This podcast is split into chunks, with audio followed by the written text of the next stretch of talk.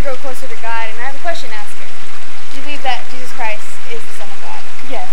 Based on that confession, I'm going to baptize